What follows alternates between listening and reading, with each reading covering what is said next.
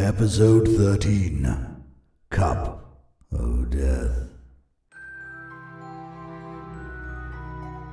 Konnichiwa!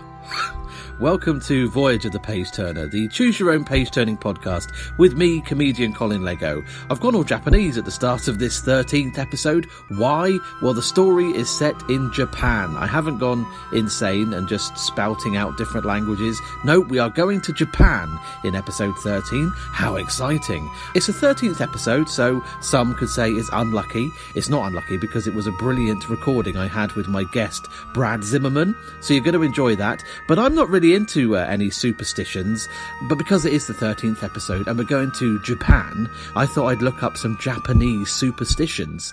And I found out some things I did not know. For example, did you know in Japan, if you see a spider in the morning, it's good luck, right? So you shouldn't kill the spider. However, if you see a spider in the evening, it's bad luck and could symbolize death, so you should kill the spider.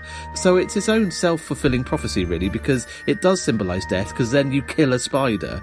Also in Japan, did you know that a crow's caw, so the sound of a crow, so uh, caw, caw, that was my best crow impression. Sorry for offending any crows out there. Um, anyway, a crow's caw also symbolises bad luck, so it could symbolise death or natural disasters or even something worse. So uh, it's probably just a crow eating a spider because it's the evening time. I don't know. Oh, by the way, episode 13, Cup of Death, is the first book away from R.A. Montgomery. This is the first book we are reading by another author, which is Shannon Gilligan. So let's see how that goes and let's see if this episode 13 is good luck or bad luck for my Voyager as we go into this episode 13 of Voyage of the Page Turner. Brad Zimmerman used to be a comedian and a writer, but he stopped doing those things because he'd rather be playing, planning, or thinking about tabletop role playing games. He is now the host and creator of The Fate of Eisen, the Kiwi D&D podcast. Brad started building the world of Eisen when he was a teen and has been playing multiple games and stories there for the past few years. Brad is a father to two awesome kids and husband to one awesome wife who, depending on Brad's success within the world of the page turner, may never see their beloved husband or father again. So, Brad, be sure to make the right decisions. Your family are counting on it. Brad Zimmerman, welcome to Voyage of the Page Turner. Yay! I don't know what to say when people say welcome to something. It's just thank you for welcoming me. Or welcome to you too as well, Colin. Uh, we're both welcome here. This is a uh, safe space. This is a safe space to discuss anything we want. Um, you are my furthest uh, Voyager. We are opposite ends of our lovely globe. Um, so, congratulations. Well done.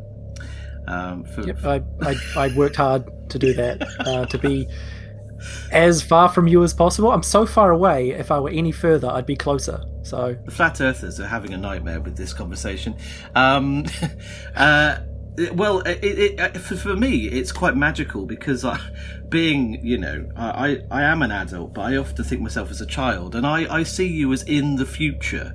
You are in, you're in, being in New Zealand. You are in the future. Things have happened to you that haven't happened here. It's amazing. I know Monday night is going off here, but you won't find that out for 13 more hours. Oh, how, how what is the future like, Brad? Is it is it all I hoped and dreamed? Um, well, I have the Samsung uh, S9000. Um, it's actually getting a bit old here now. You'll get that in about 10 years. Um, and our beds are all hovering. Oh. No, no ah. more bed, no more bed frames. Oh, see that thing of the past. That wasn't in Back to the Future. They had hover boards, but not hover beds. That sounds amazing. Can I just step out of this for a moment and just bring up the fact that, like, that was my example of something in the future was beds. Where is? How old am I? well, you come to that age, Brad. You know, you could have had a flying car. You could have had some kind of sexy weapon. No, no, a bed. it's all I want. That's all you want. um, well, it's lovely to have you on the podcast. Um, for many reasons, I think we're going to have fun today. But your podcast, The Fate of Eisen, was my first experience of listening to something which maybe created another world um, for people to not only enjoy but to add to in their own imagination. Where did the Fate of Eisen start? How did that come about? Um, well, I've, I've been playing um, D&D for most of the last decade. Um, after mm. I sort of I just was interested, and I asked a few of my friends if they knew much about the game, and one of my good friends, uh, Eric, said, "Yeah, he, he's never run it before, but he'll try running it for me and a couple other people who put their hands up." Mm. Um, we played we played that for about a year or so, and then he had to go to the UK. So I started running games. Um, started listening to a few D and D podcasts, um, and thought I I quite like the idea of recording what we've got and trying to punch it up, make it exciting and, and um, mm. action packed and add some music and sound effects and things really like make it a production and put it out there and the group i was playing with said that sounds dumb who would listen to that no thank you um, so i got a new group um, right okay. uh, so but the problem with that is the old group is still going so i'm actually running multiple stories in Eisen mm. that are mm. happening concurrently um, and they sort of their storylines cross paths from time to time mm. uh, which is quite hard to keep up with. But uh, yeah, I just uh, yeah always wanted. So long story short, TLDR, mm. always wanted to play D and D. Did play D and D. Wanted to record it. Found a group who also wanted to record it. Okay, and from listening to uh, your podcast, which I recommend people do, uh, if they like if they like the page turner, they they definitely will enjoy your world that you've created as well. Uh, you write a lot of it or all of it really yourself is that correct yeah well it, i mean it's collaborative but mm. i hmm. certainly i write the plot hooks and the greater world like what's happening in the world itself mm. and then sort of the players fill in how that comes about and i'm i would put them on a path and they would either follow that path or they would in, the, in most you know most of this comes from one player in particular um, called Oliver. Uh, he would say to hell with the path and forge something completely different. But um, yeah, the grander story of the world itself is written by me, but everything in between is sort of made up by the players. Mm. Uh, it's it's amazing, and um, a, a, bit like this show. You know, you, you you love an accent. There's lots of lovely accents on your show, uh, and lots of nice um, post edit sound effects and stuff. Um, where do you sit with accents? Because I, I, whenever I have to do one on this podcast, I'm inside. I'm almost dying, thinking of what kind of repercussions there's going to be. But then I think I'm just going to go with it. Um, are you similar? Do you? Uh, uh, where's your sort of moral compass on that? Yeah, I love doing accents and per, like personally off mic, I, I feel like nothing's off limits as long as you know you're sort of being respectful. You're not mm. um, you're not punching down or anything. You know, um, but at the same time, I know that intention doesn't always come across with um, with with works and arts and and things like that. So I'm always uh, hesitant to do something that could be borderline and put it out in the podcast because it's not just a reflection on me either. It's a reflection on the players who who let me go, who let me do that accent. Um, yeah, for the most, I love doing accents. I, I find it really fun, even if it's bad, uh, especially if it's bad. Actually, that that that's that adds to the comedy. Um, yeah. But yeah, a lot of things just sort of end up veering towards like a sort of pseudo Eastern European, no matter what I started with.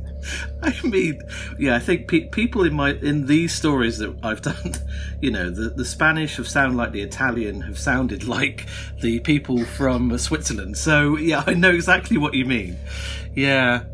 I'm a little bit worried today, I must admit, because we'll get into the book in a bit, but your book is called Cup of Death and it's set in Tokyo. Um, okay. I mean, it's it's I I well, I'm I'm gonna have to just have to watch myself and probably not go down the obvious routes of accents. Now you're not unaware of the UK. You spent a lot of time here doing, or some some years doing some stand up. Is that correct? Uh, yeah, most of 2009. I sort of uh, I went over with some friends, and they went one way and I went another, and I sort of spent my days working a temp job in an office that took me an hour and a half to commute to and from, and then my nights doing gigs, and then sort of getting to bed at like 2 a.m. and starting again at 6 the next day. So it was a very hard year. and I have absolutely nothing to show for it. it was complete and utter waste of my time and soul. Well, you've got the experiences, the memories. No. made a few. I made a few good friends along the way. Well, that's good. That's pretty much it. Yeah. Um, did you? So did, when you went back um, to New Zealand, did you carry on the stand-up when you got back? Yeah, I did. Um, to some levels of moderate local success. Nice. Um, mm. Never any grand um, flying high achievements or anything, but certainly performed all around the country, did various festivals. Um, I've done three solo hour shows in festivals, um, doing you know several performances in each one. And then yeah, in, in 2017, I did I did a run of sold out hour long shows. It was sort of like a culmination of, of all the material I'd put together, mm. and then stopped just before my second daughter was born. Ah, Right, yes. The, the, priorities shift a little, I suppose, don't they, with when when children come along. yep. Now, uh, I talk to my guests uh, every week about their own adventures when they were younger. So I don't know uh, what it was like growing up in New Zealand. I imagine it was exactly like Lord of the Rings.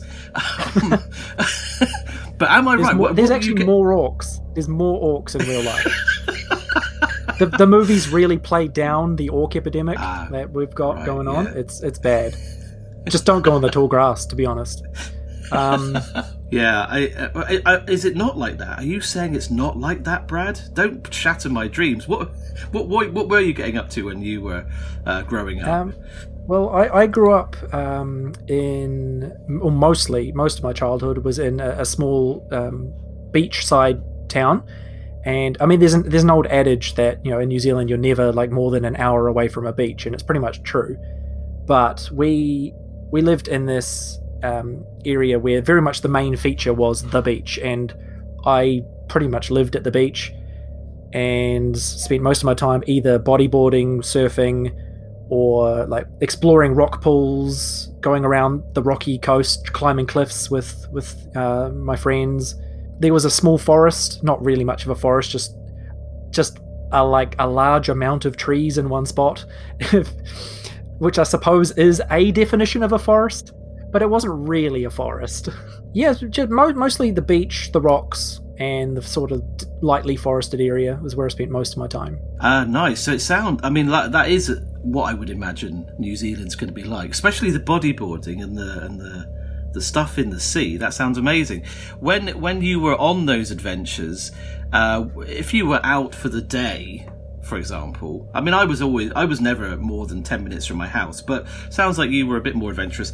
What snacks were featuring uh, on your adventures in those lunch boxes or backpacks? Yeah, um, well, we we would typically have um, just like a we'd, we'd head along to the nearby dairy or corner store um, and buy whatever lollies we could or sweets.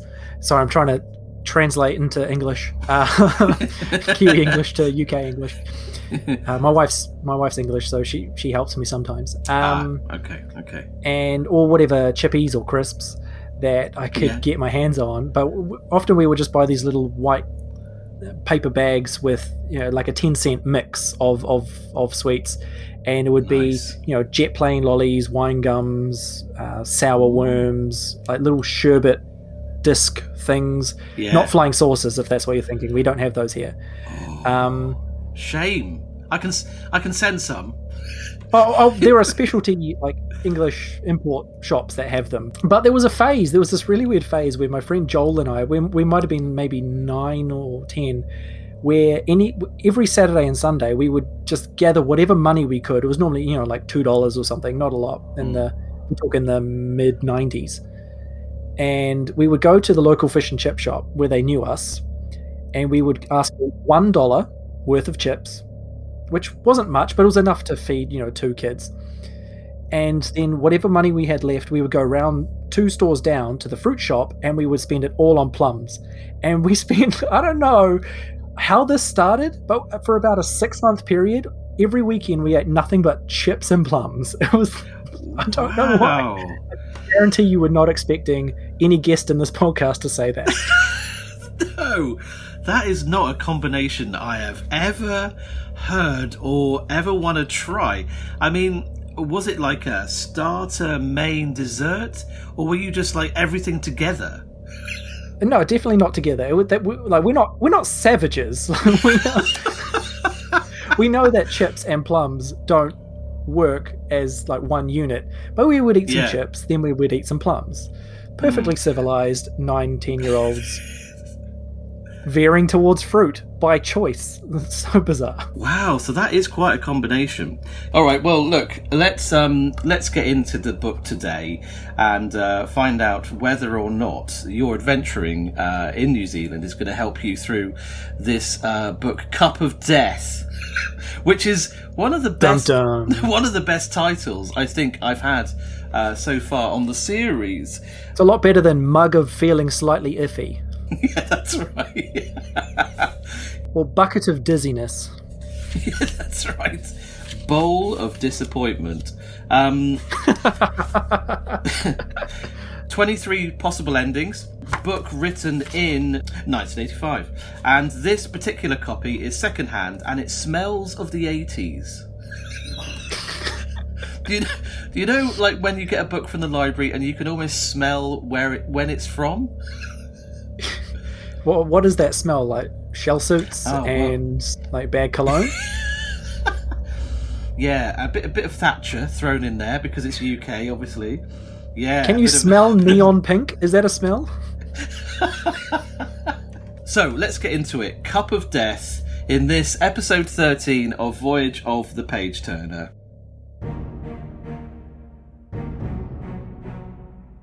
You were looking at another long, cold day of your New Year's vacation when your good friend Kenichi calls to report the theft of a rare tea bowl from a famous tea ceremony school in Kyoto. You leap at the chance to hone your detective skills and help Kenichi's brother. But several confrontations later, you realize you might be in over your head, as in glug. Glug. Glug. So it sounds like you're you're going to hone your detective skills. I don't know whether that means you are a detective or you're just on the side bit of detective work. Um, Just trying to level up a- in detectiving. Yeah, that's right. Yeah, hone your skills. Uh, and Kenichi and yourself, we don't know much about you yet. Um, have you ever been to a tea ceremony? Is that something that you've ever experienced yourself? No, no, it's not. I'm, I'm excited to, to find out what a tea bowl is. A bowl with. I would imagine from the front cover of Cup of Death, uh, the, there's a pair of hands holding a bowl, uh, and in the bowl there is a scary face with uh, with smoke coming out of it. I don't think that's an, an official tea ceremony experience. I, I think that would be quite scary. Okay, well let's get into it and see um, what we can do for Kenichi's brother. Page one. You're on the coach, staring out of the window. Another cold, grey day. It's January 3rd, the last official day of New Year celebrations in Japan. Your family is spending the year in Kyoto, and even if Japanese school is three times harder than the schools in the United States, you'll almost be glad when classes start again in two days. Anything is better than boring vacation. Oh, why is this boring? Why is it boring, Brad? What? Why aren't you I would- enjoying your vacation? I want to know why, like, how he's able to quantify that school is is is exactly three times harder than American school. Is- Why isn't it just harder? Like, why does it? Well, I've, I've done the calculations. Uh, it's actually three times harder. You'll find. Wow. Yeah. Well, I think yeah. that means my character's American, right? We just learned the character is American. Character's American. So, um, yeah, we can do bad American accents. I think I can get away with that. The triple ring of the telephone uh, interrupts your thoughts. I'll get it, you yell, jumping up. Mushy mushy, you say to the receiver, answering Japanese style. I'm glad. Japanese style. That's that's just a funny way to put it. I'm glad it's you. We need your help. You recognize the voice of Kenichi, your best friend on the other end. I'm glad I recognize his voice. Yeah, he's always putting on accents, Kenichi. You just never know. um, I can't talk on the phone. I'm um, at the Urasenke, a tea ceremony school where my older brother, Kentashi studies. Kentashi and I are in trouble. Can you meet us here? I'll be there right away, you say. I like how in these books, there's always someone saying, We're in trouble, but no one ever explains anything about the trouble. What do I need to bring, Kenichi? What do I need to bring? Do I need a hat? That's, shall I bring a hammer? Yeah, it, it could be could it could just be that they have got a leaky tap and need someone to fix it, or they might be eaten by a dragon. You're right, we never know the level of trouble, do we? They could just be getting yelled at by an adult. Like it could be nothing. We're in trouble. Why? What's what's happening? The mean man says blah blah blah. Oh, why did I come across town for that? Kenichi, you dick. And I called the police as well. Ah, oh. Okay. Um, you tell your mother that you are going out for the rest of the day. 30 minutes later, you walk down a quiet, tree lined street and approach the main gate to the world famous school. Kenichi is waiting for you. Follow me, he whispers. You follow your friend along a stone pathway past several buildings. Passing under an archway, you enter a simple, stunning garden and continue towards a small hut like building at the far end. This is the tea room, Kenichi tells you quietly. My brother is inside. His brother bows as you crawl through the low door. I'm so glad you could come, he says. Kenichi tells me you solve a mystery once in your own country. I thought you may be able to help me today. Kenichi's brother begins this morning, just before I was about to perform the tea ceremony for four extremely distinguished guests. I discovered that the tea bowl I had set out was missing. It was stolen, you mean? Kenichi says excitingly. Yes, he agrees. I believe it was stolen. And it wasn't just a common tea bowl either, Kenichi adds. It was a very old and famous bowl. A piece called a yakisu. What's a yakisu piece, you ask? ware is a type of pottery that has a moulded white glaze with trings of grey and red, Kenichi explains. The bowl has grey blotches near the lip on one side. We're just describing the bowl now, Brad. This is exciting listening. Stay tuned, folks. Stay tuned. um, so the bowl has greyish blotches near the lip on one side that looks like snow clouds, hence the name. Yakishu means it looks like snow. See, we're, we're not only reading a book, we're learning at the same time, Brad. Duolingo, eat your heart out. Exactly. All important tea bowls are eventually named. Some are named after memorable tea ceremonies, others are named for their distinctive appearance. Several years ago, it was made a national treasure. Oh, what, you ask? A national treasure, Kenichi says. It's a work of art a screen, a painting, a tea bowl, for instance, so important for the preservation of ancient Japanese culture and tradition that it can be never taken out of the country. All national treasures are registered at the Ministry of Education up in Tokyo. Their every movement is monitored by someone up in the ministry. It's Nicolas Cage. ah, I hope he appears in the book. That would be amazing. I've got. I put I put money on that we're going to go up to the National Ministry of Education in Tokyo at some point in this book. I don't know. I, don't, I think I think we're going to end up in a pottery class or something, to be honest, and just like make our own imitation of the bowl because we failed to find it. Let's try and like pass a knockoff, and then we're going to get arrested for fraud. Yeah, and it'll be one of those things. Your final thoughts in the cell where you finally die is, "I should have been better at pottery." the end. How much is the bowl worth? You want to know. Hundreds of thousands in US money, maybe even more on the black market, says Kenichi, which is where I'm afraid the bowl is headed. How long has this bowl been missing, you ask? Kenichi looks at his watch. Uh, 15 minutes? The tea ceremony was scheduled for 10.30, which is right about the time I noticed the yaki- yakitsu was gone. First, I called my brother, who then called you.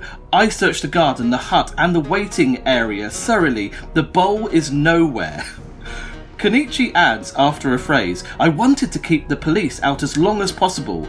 A thing like this will make national headlines immediately. It will be a disgrace to the school and the dishonour to my family. The first rule of a good detective work is to get all the details straight, you think.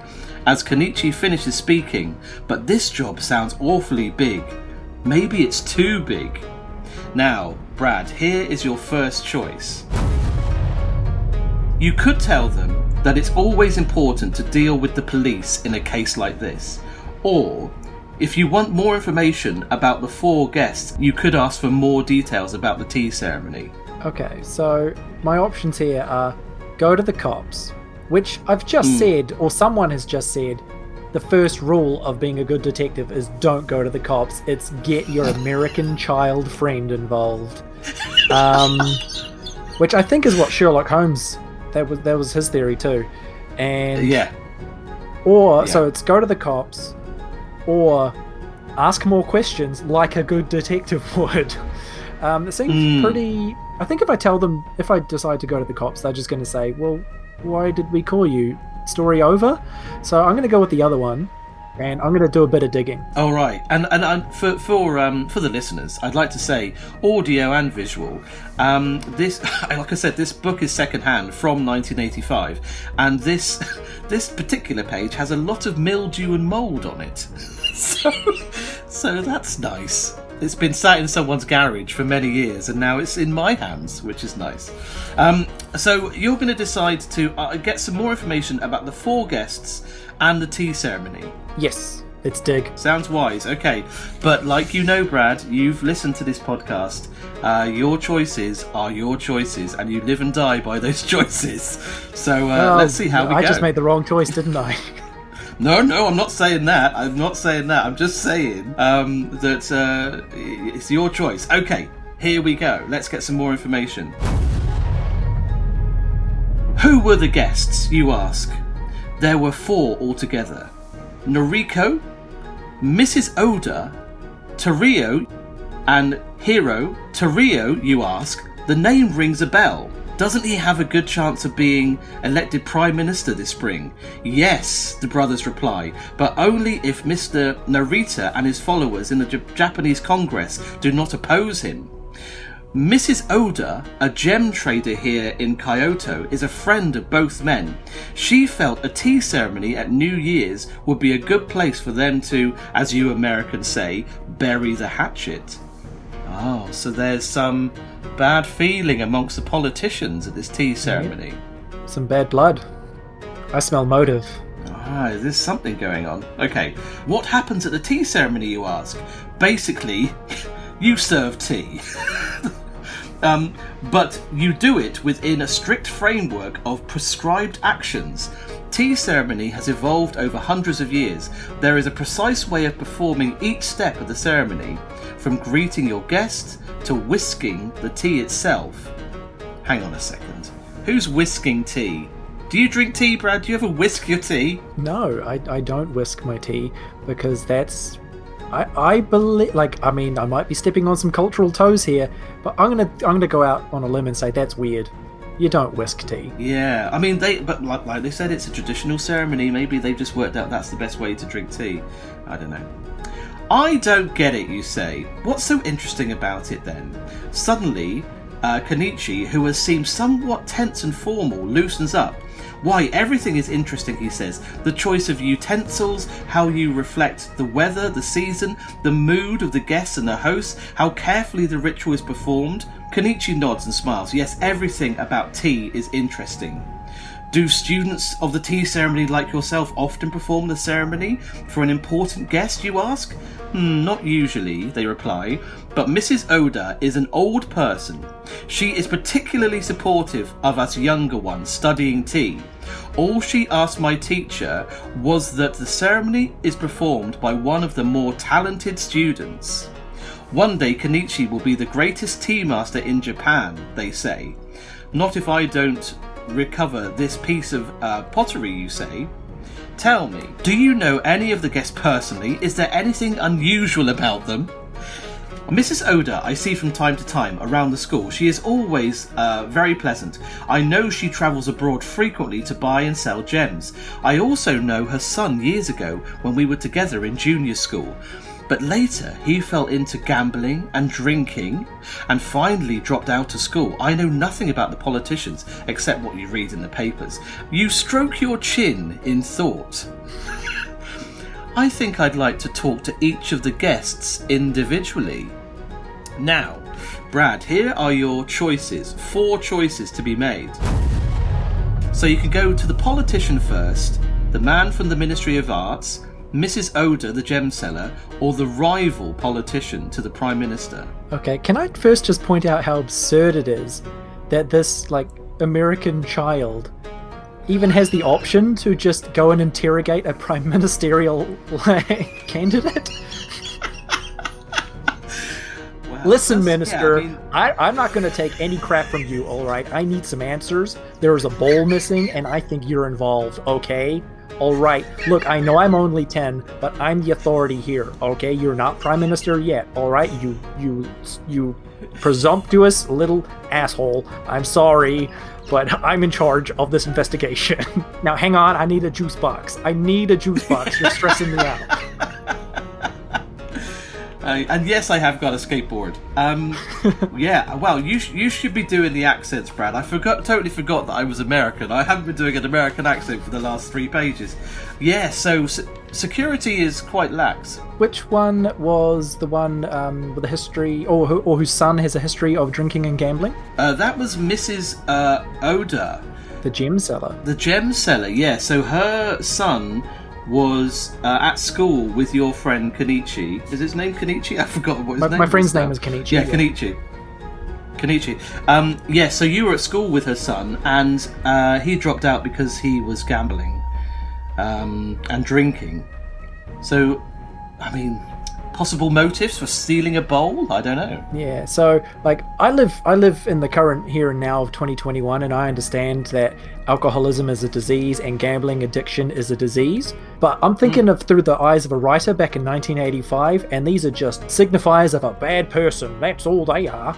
Um, so I'm gonna I'm gonna jump on that lead and I'm gonna think that Mrs. Hatter is doing something dodgy with gems. Maybe the gem business, the gem game is drying up a bit. So she's trying to sell black market tea bowls to pay for her son's issues. Um, there's a lovely drawing of Mrs. Oda. She she looks very grumpy. I know this isn't great content for a podcast, but she has a very grumpy face. So she's either very sad about her son's misfortunes and his way of life, or she knows that she's uh, on the run. I don't know what that face means. Let's find out. That I mean, that's the face of any any you know person who is being interrogated by an American child. just uh, wanting to be somewhere else, basically. Uh, okay. Mrs. Oda is within walking distance, so the three of you set off. Ten minutes later, you ring the bell at her front gate. An ancient servant answers, and you step forward. Uh, we are friends of Mrs. Oda from the tea ceremony, and I would like to talk to her. Is she within, you ask? Is, is she within? That's very weird English. Zen. That's very zen. Is she within herself? The servant nods and snaps, Follow me! He disappears abruptly, and the three of you hurry after as he leads you through Mrs. Oda's exquisite front garden and around to the side of the house. I knew Mrs. Oda was rich, says Kenichi, staring around, but not this rich. Oh, so she has no money problems, apparently. Well, the gym game must have been good for a while. Maybe maybe she's forecasting that it's not going to be good, so she's saving up bowls for a rainy day. That old saying. I think Abraham Lincoln said that. That's what he did. One small tea bowl for man. Okay. Um, uh, here we go. Right. There's a small fish pond off to one corner and a bucket of bloody red meat next to it. Oh no. Noticing um, your surprised look, the servant explains When you rang, I was feeding the fish. Fish, you asked? Piranha, the old man says. I will tell Mrs. Oda you're here. Some pet, you mutter as the servant slides the door shut. But before Kenichi can say anything, there is a click at the door, slides back, and Mrs. Oda steps through. She is a. Great description coming up. She is a short, plump woman with heavy jowls and curiously old fashioned glasses. She is wearing an expensive silk kimono and a large diamond flashes on her right pinky. Why, Kenichi, she exclaims, what a pleasant surprise. I hope you bring news of the missing tea bowl. No, he replies, bowing. Unfortunately, I don't, but I would like, before he can finish speaking, Mrs. Oda interrupts. Well, no matter. Since you are here anyway, I insist on you staying for a cup of tea. And perhaps you might like to examine my tea room. It's rather small, but most find it intriguing nonetheless. You're beginning to think that Mrs. Oda is going to go on in this way non stop when she is called away to the phone. She returns about 10 minutes later, but now her manner has changed completely. Ooh. Hmm. Now, and before I turn the page and find out why, what, why, who, who is on the phone? What has this got to do with our um, investigations? Do you think possibly? Um, I think it's either her son or it's someone involved with her son, uh, and and it's it's it's a call of you know your son owes us money or something like that. Can I, and I just want to point out that they, they went to great dis, um, the author went to great lengths to describe that this woman's um, glasses were really old fashioned. Wouldn't it be weirder if they weren't? If they were like super modern, like high culture, fashionable glasses? like I don't know. I just got a weird image that like she's in like radical shades or something like that. It would be super weird. Yeah, appears a plump woman wearing bang on trend glasses. Ray Bans, I think. yeah. Nope, traditional. Um, uh, Kenichi, you must excuse me, Mrs. Oda laughs. Oh, she laughs. But a problem has just arisen that requires my immediate attention. I hate to ask you to leave so soon, but another time, perhaps, you might like to come and see my tea room another time. Of course, the brothers say, standing and bowing politely. You and Kenichi follow out the room. As soon as you are back on the street, Kenichi says, Boy, did she ever switch from hot to cold? I wonder what that phone call was all about. I know, you agree. Something felt awful, and my accent has come back. Something felt awfully suspicious. I certainly know I know more about her now. I have a friend who works from a jet for the gem business. Maybe you'd like to talk to him, Kenichi suggests. But trying to peek into Mrs. Oda's garden through a crack in the gate, something tells me it might be worthwhile to stake this place out for a while and watch where Mrs. Oda goes. So, decision time, Brad. Do you decide to interview Kenichi's friend who works in the gem business, or do you decide to watch over Mrs. Oda's place to see where she is going and what she is up to? Go and monitor the gem industry or watch an old woman in her house. These are some. These options Yeah. you're giving me, Colin, are something else. um, well, yeah, I mean, she. I don't like the way that that her attitude changed. Um, like that phone call was was something serious, and we didn't get it. We came all this way to talk to her, and she even started to say, "Look at my tea room," and then was like, "Actually, get get out." I'm thinking we just watch her. I'm thinking we we watch an old lady. Let's let's stalk the lady. Yeah, I mean, I, the options are a little bit odd. You're right. Do you do you think? I mean, where you you suppose you do need to know where she's going, possibly. If we came here and then leave without learning anything, it's sort of like a half-followed lead. Like let let's lead. Let's take this to its conclusion. So to hang around. Uh, uh, tucked away near the piranhas. I just know there's piranhas in this garden, but tucked away somewhere near the piranhas in a hedge or something. Yeah, that's a weird little Chekhov's gun there as well. Those piranhas. Like something has to happen with the piranhas. I, I, I mean, I don't want to be all sort of um, gangster movie, but what is the red meat? Who who is the red meat? Do you know what I'm just saying? It's the prime minister. See, it could be, couldn't it? It could be. It's the current But prime minister. That's why the other guy is gonna get the job because the last guy was eaten by piranhas. And Mrs. Oda is some kind of mafia boss. Okay, so we're going to watch her for a bit, yes? Yep. You position yourselves up the street where you can't be seen from Mrs. Oda's. I mean, you're assuming that, but who knows? And settle in for a wait. Mrs. Oda doesn't disappoint you. 45 minutes later, her servant unbolts the heavy side doors to her property and drives a shiny new black Toyota around to the front. Mrs. Oda emerges from the front gate wearing a navy blue Western style suit. Hmm. Country western, wild western. Rhinestone. She's stepping out all yeehaw style, or just like western meaning, you know, like English or American, generic Western world. Well, there is no drawing. So for our imaginations, let's let's imagine she's come out dressed like a weird version of Dolly Parton, uh, doing some line dancing. That would make me smile. Okay, she says something to the old man and gets into the driver's seat. The servant disappears inside. Did you hear what she was saying? Kenichi asks. No, no, you reply. But let's follow her. Kenichi, run to the other street and get a cab. I'll stay here with your brother and watch if she returns.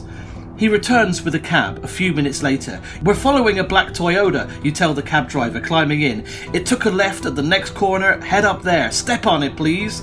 I love it. I've always wanted to get in a cab and actually say that to the cab driver. Yep, me too. That's a fantasy. Uh, I don't think it's ever uh, happened or is ever going to happen, but I'm glad it's happening now. The cab driver follows Mrs. Oda's route, but back out onto another street, you can't see her car anywhere. Over there, Kenichi sa- says suddenly, pointing, just as the black car takes a left and heads downtown. She must be going towards her shop. Surely enough, after a short while later, Mrs. Oda pulls into an alley alongside an impressive building with a black marbled front. Oda Gems, say an elegant characters cut into the stone above the display window. You let the cab go and crouch behind a parked car in the alleyway. Mrs. Oda unlocks a side entrance and disappears inside. Now, this is my chance, you whisper. I'm gonna go and hide in her trunk to go along for a ride. Don't do you think it's too risky? Kenichi asks. If she discovers you, who knows what she'll do? I say we wait here and see what she does. Now, Brad, you know the options. Stay and wait to see what she does, or get in her trunk. I mean, they're, they're the options. Well, if I stay and wait to see what she does, she might then get in her car without me noticing and leave without me, and then I've lost my lead. But if I get in the trunk, she might pull the old switcheroo and get in a different car and leave, and now I'm stuck in a trunk. I mean, I've, I've played Grand Theft Auto. I know what it's like to drive into a building in one car, drive out in another one. Like, I, I, lived that thug life, you know. Uh, I've never said those words before. But, you know, I'm gonna, I'm, we, we've come this far. Let's jump in that trunk. Oh, love it. Love it. I don't know how you're going to get out. I don't know what you're going to do if she discovers you as well, but that's part of the game, I suppose. Murder, I assume. well, I would imagine so. It is the cup of death. and the pond of piranhas as well. Okay, let's do it. Let's get in. Oh no, there's no piranhas in the trunk out there. we don't know yet, do we? she might have a whole car full of piranhas. Meet me back at the tea ceremony. If I don't show up by five tonight, call the police, you tell Kenichi. Before you dash across the street to Mrs. Oda's car. Luckily, the trunk is unlocked. You hop in, pull it shut after you, but make sure it doesn't catch. Ah, escape plan. A few minutes later, you hear the front door of the car opened. The key turns in the ignition as you head off. An occasional peek out of the back tells you you're heading out of Kyoto. An hour later, miss an hour later, you've been in there an hour. My gosh.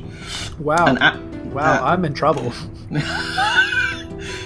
Can you breathe? No one drives out that far No. um, and lives.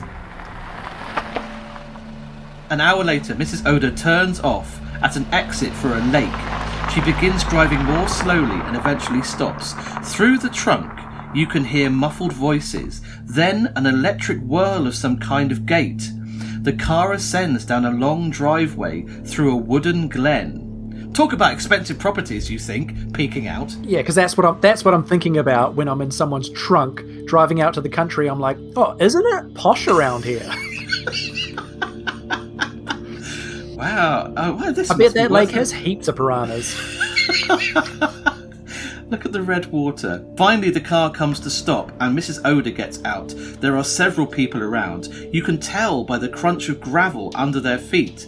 Then they walk away and it's silent. Now, Brad, what do you do? You could get out of the trunk and have a look around, or you could wait in the car a few more minutes to make sure the coast is clear. I don't know. I quite I, the, knowing that you know we're out in this place, and but there's quite a lot of people around. I hmm. don't really want to risk someone just like op- coming to the trunk and being like, "Oh, there is a person confined in here," and then killing me. Hmm. So I'm going to get out and try and find a different vantage point. Yeah. All right. Look, I, I I don't know what's going to happen. I have not turned the page, but I kind of agree with you that if they find you in the trunk, they can easily just like kill you in the car. But uh, if you're outside, at least you can kind of run away. Yeah, it just hide hide in the trees, go swimming in that lake. I mean, here it's nice this time of year. It's very expensive, apparently. Um, all right, so we're going to go get out of the car and have a look around. You open the trunk a crack. If anyone sees you, they'll investigate, but the coast is clear. You dive into some bushes nearby and begin circling the large, elegant house. You can hear voices coming through one of the windows and stop to listen. But before you can hear anything, two shots of a shotgun are fired inside a room. Help me take care of her straight away, an invisible man orders. You peek over the window edge and see this time it's Mrs. Oda's plump body being dragged from the room by two men wearing dark suits and sunglasses. The room is empty except for a white ceramic bowl sitting next to its box on a low table. It is the bowl you're looking for. Oh my gosh. Oh my goodness! So she wasn't the culprit, but she's involved, She's involved. and now she's dead. Uh, but from the drawing, again, there's a drawing. It's showing a large, plump woman with very old glasses, being being dragged lifelessly across the floor out of the room. We don't know if she's dead, but it looks like it. it very much looks like it. Yeah. I feel like I'm partially uh, responsible for this. Why? What? well, maybe if I hadn't stalked around her house, maybe she would have chosen an, another path. Oh, right. Yeah, maybe. Maybe. I mean, it's all to do with this phone call, though, isn't it? I think. I, I wouldn't put the blame on yourself, Brad. I don't want you feeling bad. I really don't. It's like Schrodinger's old Japanese woman. You know. Yeah. she she was dead whether I whether I chose it or not. Again, the old saying. Without thinking of the danger you're in, you quickly climb through the window, grab the tea bowl, and climb out again. This is very reckless behaviour, Brad. You can hear voices around at the front, so you head into the woods. Ten minutes later, you're climbing over a fence that surrounds the property. As you hop to the ground, you hear a barking of an attack dog up the hill coming towards you. Two men in the distance are coming towards you. You scramble up the road and run across, almost getting hit by a truck. Uh, up ahead, you see a train station. You rush towards it, but you're exhausted. Your breath is coming in gasps. You stumble. Someone shouts, Stop that kid! you look back and see two men climbing over the fence after you. A crowded bus slows to stop alongside you. The driver must think you're trying to catch it. At the same time, an express train marked Kyoto steams past you towards a station at 100 yards away. Oh, I'm worn out just reading it. Now, Brad, what are you going to do? Get the bus or dash for the train? Best best escape plan. Yeah, well, the, the the bus is more of a sure thing that I will manage to actually get on it, but then will it pull away in time is the other thing. And plus, the bus driver might stop to ask me questions, and then those guys with guns are going to catch up. Like, yeah, mate, can you hurry it up a little bit? Whereas the train, there's no such issue. The train's going to go whether I'm there or not. Uh, I'm going to mad dash. I'm going to mad dash for that train. I, I think.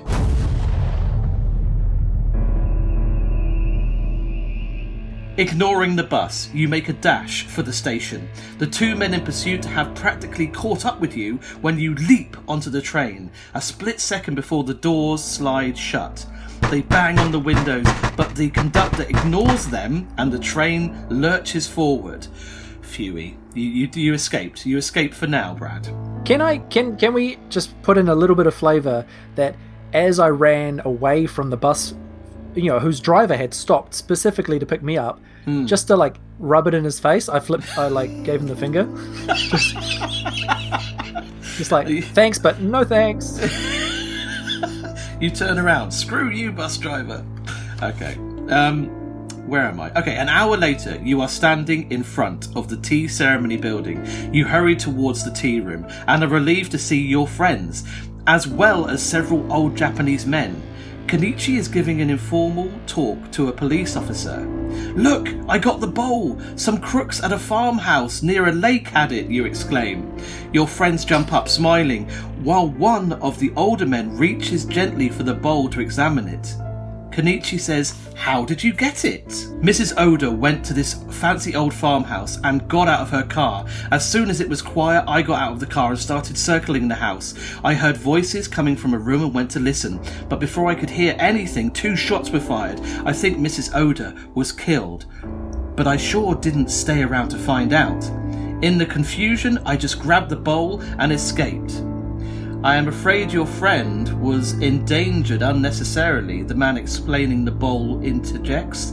This bowl is a fake. What? The brothers say? It's a fake, the old man says. A good copy, but it's not the real thing. What do we do now? Kenichi asks in despair. Start again at the beginning? At least Mrs. Oda's dead. There's one less suspect, you say cheerfully. The end. If there's one positive takeaway, it's that an innocent elderly person has perished. Wow. And that is the, Unbelievable. that's the end of your story, Brad. That those men chased me with guns for a fake bowl. Yeah, although maybe they didn't know it was fake. Which means there's a Hmm. bigger conspiracy going on here than anyone. Maybe maybe the bowl was fake all along. There was never a real bowl in that tea school. Oh right. Oh right. So they did have the bowl from the tea school, but that was it was never ever a national treasure. It was always a fake. Yeah. Hmm. That's a very cold line. That's that's the coldest death we've had on the podcast. I mean, I've had people eaten by rhinos. I've had people trapped in space. But I've never had a child say, at least the old woman is dead. There's one less suspect now. That's very cold. Her death makes my job slightly easier. Unbelievable. There we go. Use today. I'm pleased. How, how- well, how do you feel you did as the Voyager today? I think we got quite a lot of decisions made. I think you know we lasted Hmm. a fair while. Yeah, it was one of the longer adventures. Um, so that means that yeah, the choices made were good ones for for the story to move forward. Do you regret any of the deci- decisions? Um, no, I, I, I just I, I wish something had happened with those piranhas. Like that was, um, ironically a red herring um, in the story.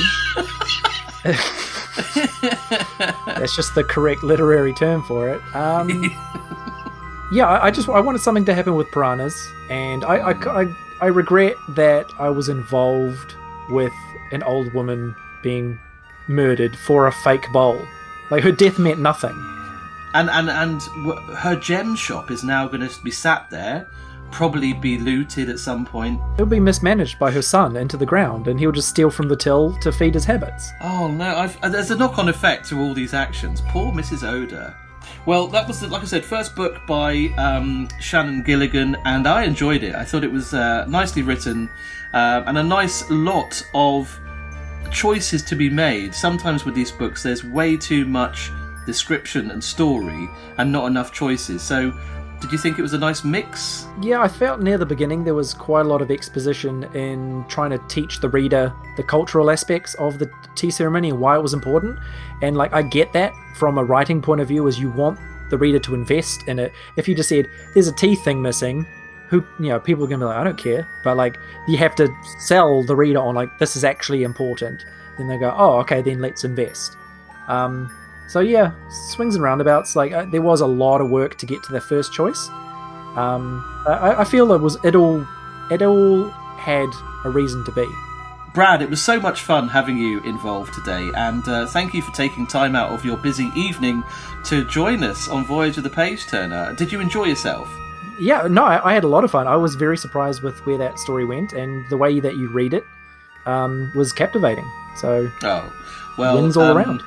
Thank you, thank you so much for that. And um, listen, if people want to listen to your brilliant um, adventures in your uh, world of Eisen, um, where can they do that? Where's the best place to get in touch with you guys? All of our socials are just at Fate of Eisen, uh, F A T E O F I S E N.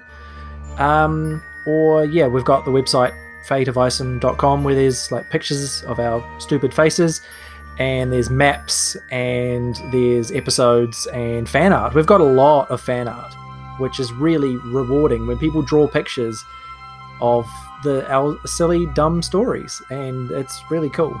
Well, um, yes, do go and check out Fate of Eisen. It's very, very enjoyable, and uh, Brad is much better at accents than I am. Don't be so hard on yourself, dude. Um, so the final thing, I think, to wrap up this episode, Brad, because obviously the brothers will want to go to Mrs. Oda's funeral, and somehow I would imagine that you would like to do a mini eulogy at the funeral um, about Mrs. Oda. What would you say about this poor woman that you had murdered? um, I would say uh, thank you for coming, everybody.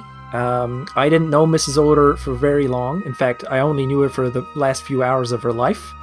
I spent most of that time in the trunk of her car, and uh, she seemed like a nice old lady all the way up until shotguns blasted her head off. So, but it helped me. So, like, thanks. And then you just walk out of the church cackling. and I put put on my sweet aviator glasses and walk out into the sunset. Voyage of the Page Turner featured the books by Shannon Gilligan, hosted by Colin Lego, featuring special guest Brad Zimmerman, voiceover by Samuel Thomas, produced by Colin Lego. Special thanks to Ant McGinley. Remember, you could find us on Instagram and Twitter at Page Turner Show. Find us, message us, like us. Until we meet next time, remember, choose wisely.